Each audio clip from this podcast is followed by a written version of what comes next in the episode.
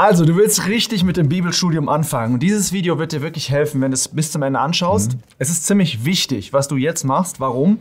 Weil deine Ersterfahrung mit der Bibel entscheidet, ja, ob du hinterher aufhören wirst zu lesen oder weitermachst. Du weißt, wie das ja. ist mit dem Auto. Wenn du ein Auto mal anschiebst, ja, ist viel schwieriger, das erstmal ins Rollen zu bringen, als hinterher weiterzumachen. Deswegen Total.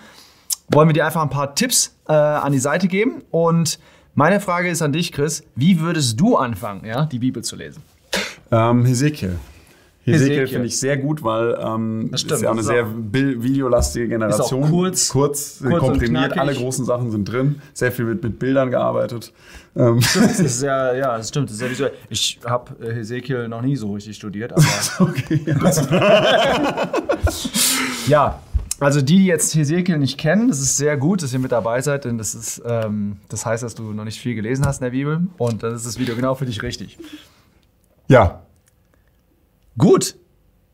Spaß beiseite. Ähm, wir brauchen Grundprinzipien, oder? Damit man ein bisschen Butter bei die Fische kriegt. Ähm, Absolut. Ähm. Was können wir da sagen? Hier vielleicht ähm, eine Sache ist, die Bibel kennt das, ja, dass es Anfänger gibt und dass es welche gibt, die vielleicht ein bisschen fortgeschrittener sind. Du kannst zum Beispiel in 1. Korinther 3, ja, wenn du das suchst im Neuen Testament, da steht in 1. Korinther 3 steht da, dass es einen Unterschied gibt zwischen Milch und Fleisch. Was es bedeutet ist, es gibt so Babynahrung, ja, Milch und dann gibt es Fleisch, was du essen kannst, wenn du schon Zähne hast, ja. Und was du machen musst, ist erstmal mit Milch anzufangen, mit Konzepten, die einfach zu verstehen sind. Ja, es gibt nämlich in der Bibel gibt es Dinge, die sehr klar sind, die du einfach verstehen kannst. Zum Beispiel, wenn du die Bibel anfängst zu lesen, dann steht da, Gott schuf Himmel und Erde. Das kannst du verstehen. Der hat einfach einen Himmel gemacht und einen Erdball. Und dann hat er gesprochen, es werde Licht.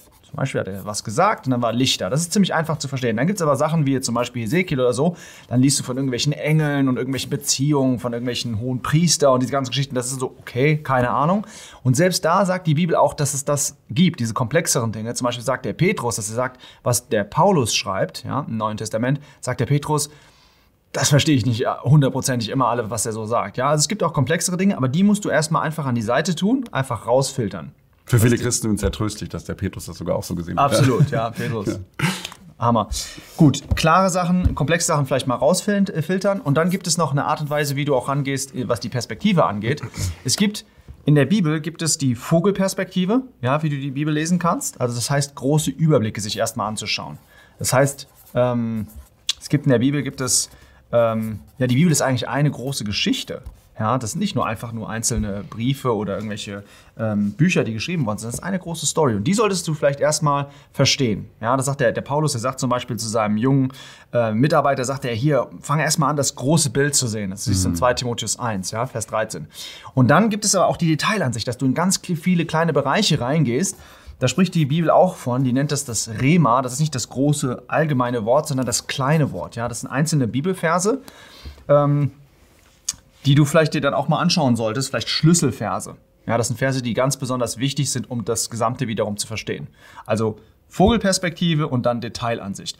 Und jetzt musst du dir überlegen, was nehme ich mir? Also aus diesen drei Punkten. Erstmal fang mit Milch an, fang mit Sachen an, die klar sind und geh erstmal auf die Vogelperspektive ein.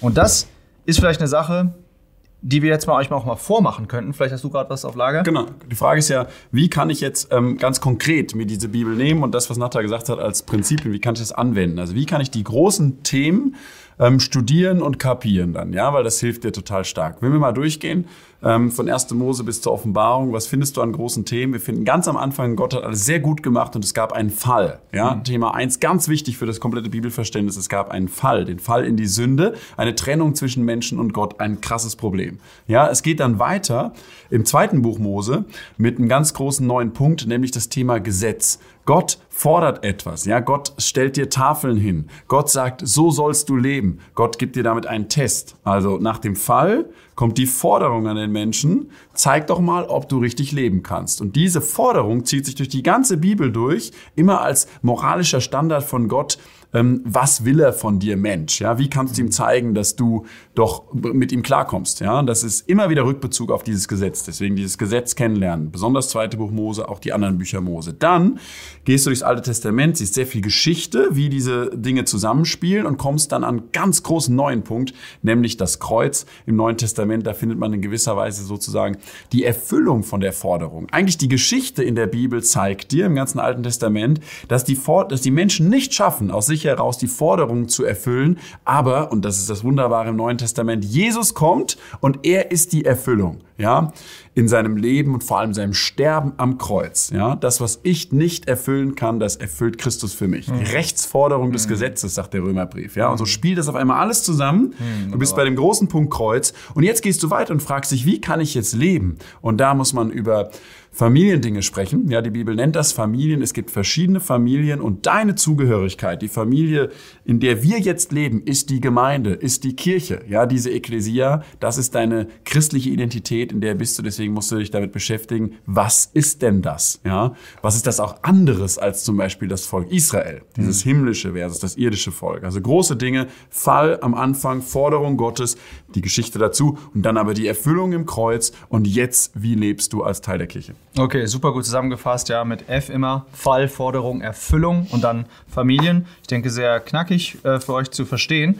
Wenn du weiter einsteigen willst, haben wir dir auch noch praktische Hilfen ähm, zusammengestellt, nämlich den Bibel, das Bibelstarter-Paket. Yes. Ja, das sind konkrete Tools, äh, die wir dir an die Hand geben wollen und das siehst du unten eingeblendet, den Link. Und ansonsten haben wir auch Videos auf Crosspaint, die, kann, die erklären dir kurz und knackig, ja, die komplizierten Dinge, die wir jetzt äh, mal so ein bisschen angeschnitten haben. Wir wünschen dir ganz, ganz viel Erfolg und bis zum nächsten Video. Ciao.